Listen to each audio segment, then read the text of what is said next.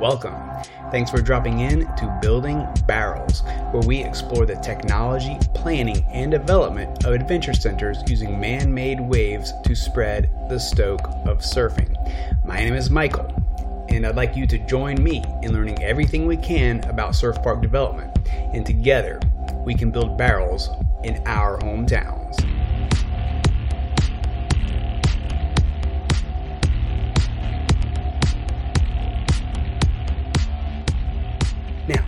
Have you heard about the Matrix? Of course you have. And today we're going to go over the red pill that's going to blow your mind. Or maybe not quite that drastic, but at least hopefully it will expand your thinking a little bit in what you can do with your surf parks or your real estate development. So, what am I talking about? Well, we'll get to that in a moment, but just to be clear, this is a follow up to my previous post on how surf park development is the same thing as real estate development. Now, before I realized that any surf park developer was also a real estate developer, I really had trouble wrapping my head around certain aspects of establishing the surf park business.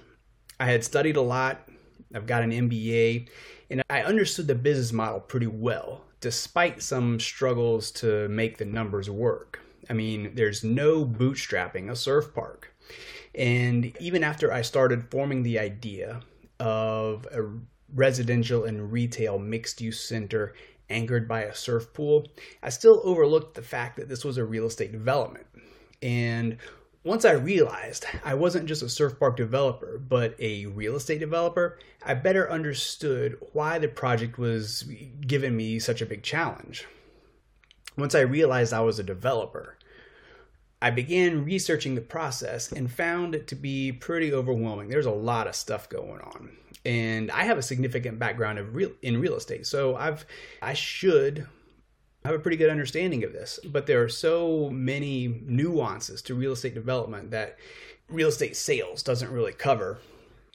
And, you know, it was difficult to understand the real estate development process. You know, I knew I needed to perform due diligence and I, I knew I needed to reduce my risk, but, you know, where do you start? And what are you looking for in the due diligence? I did a lot of searching online and after reading several articles and watching a whole bunch of YouTube videos, I found some good information. But mostly I found house flippers and people or businesses trying to sell their real estate development courses. There wasn't a whole lot of information on like the real meat of real estate development and how to develop a piece of land. Uh, but then somehow I found a rabbit hole and I went down it. I, I really don't know how I got there, but somehow I found the real estate development matrix. It sounds kind of crazy, but the real estate development matrix really cleared up a lot of things for me. The matrix was developed by a professor at Johns Hopkins University, their real estate program. And while the matrix looks incredibly complex, uh, because it covers the entire development process from raw land to developing the land, and then after many years of use, rehabbing and redeveloping the property again into something new. And and though the matrix looks really complex, for me, it simplifies the process by defining it into seven phases of development and each of those phases have eight common steps or tasks that need to be performed in various degrees uh, through each one of those phases of development. But what I found most interesting in the Matrix is that any of those phases you could enter at the beginning of that phase and exit at the end of the phase. You don't have to go through the whole development process. For instance, phase four of the Matrix is building development. You can buy a piece of land with all the plans in place and all the plans are already approved, known as shovel ready. Maybe there's roads there, maybe there's infrastructure and utilities in place already.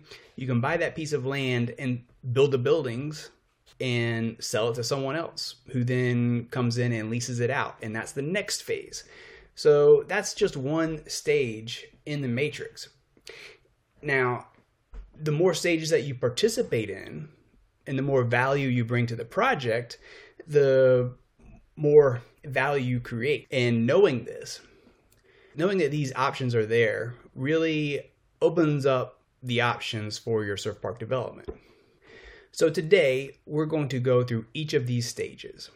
We may not have time to really dive into the steps and and get detailed into it, but hopefully we'll at least understand the basics and how we can apply them.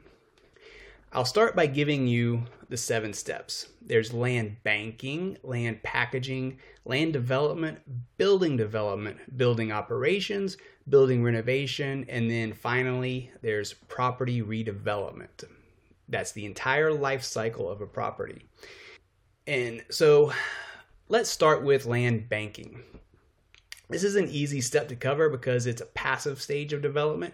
It's where the whole process starts with property, the piece of land. Land bankers will buy a piece of land, maybe buy a couple different parcels and, and put it all together, and they'll simply sit on it and wait for it to appreciate and wait for the value to increase and wait until the time is right and the market conditions are right to where there's a new highest and best use for that land and then they make money when they sell it. And that's it's strictly an investment. They don't do a whole lot to it uh, unless they're buying pieces of property around it. Once they sell it another land banker may buy the land and also sit on it or if the buyer has plans for the property and sees a better use of it then they're going to take it into the next phase which is land packaging and this actually might be my favorite favorite stage or favorite phase. In the land packaging phase, you're going to want to develop a vision for the land.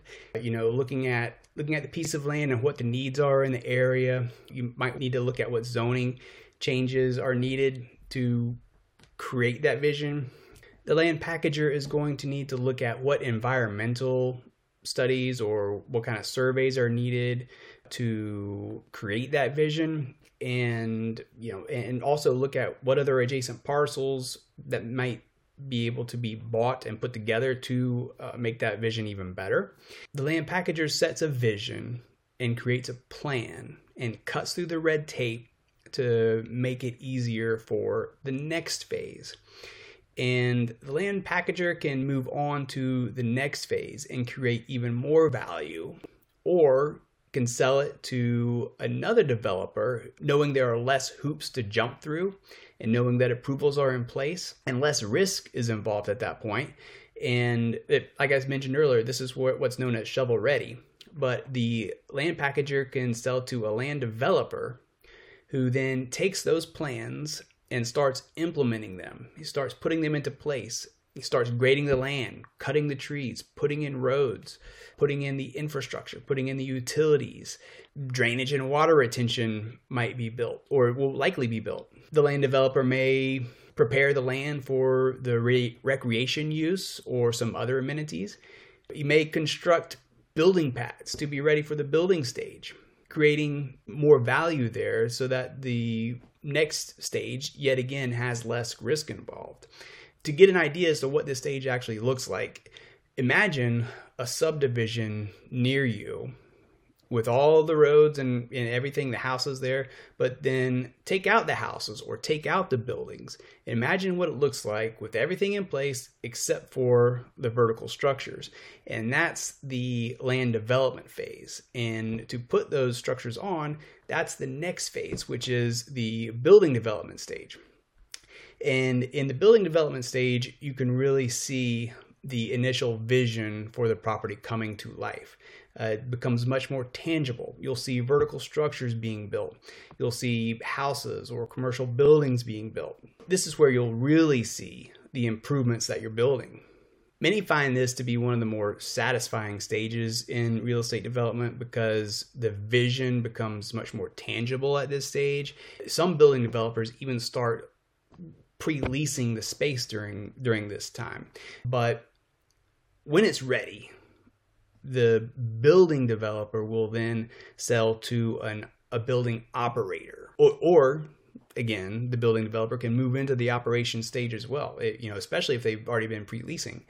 Now, the building operations stage is where you'll start leasing the, the buildings or the spaces out or selling the buildings, or you might be finding tenants or managing the property, making sure they're leased out and making sure that the tenants are happy.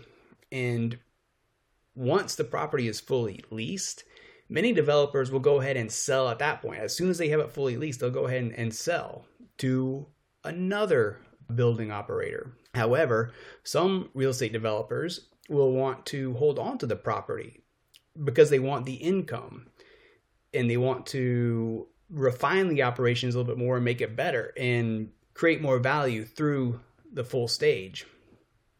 Once that developer has an operating history and financials demonstrating the income over the course that he's owned it, the, the property can then be sold to other investors. And this can happen over and over again throughout the entire life cycle of the property until there comes a time when the property needs to be renovated.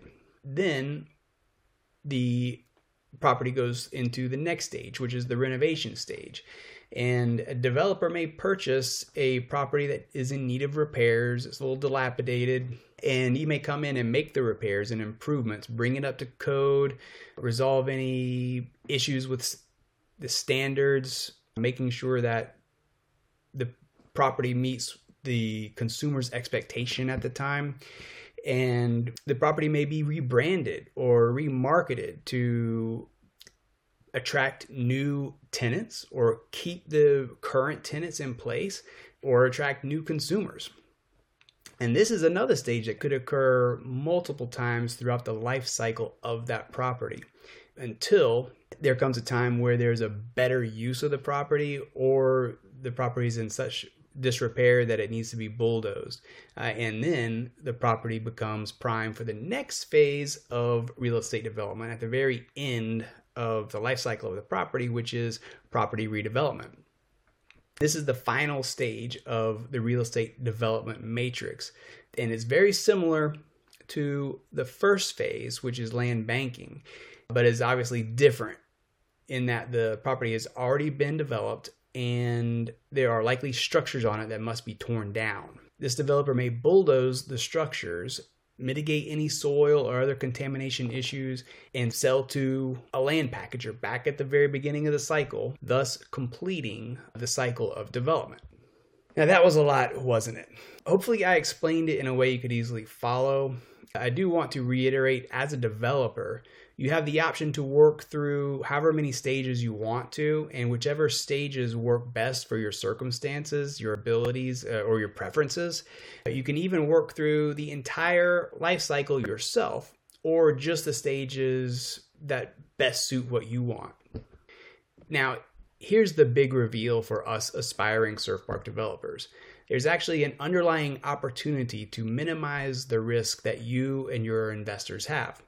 What I realized once I understood the matrix is that if you buy a properly sized piece of land, in the land packaging and development stages, you can create a plan, get proper zoning, subdivide it, and maybe keep a parcel for yourself to build your surf park while you sell or lease out the other parcels to a building developer who will actually construct the buildings.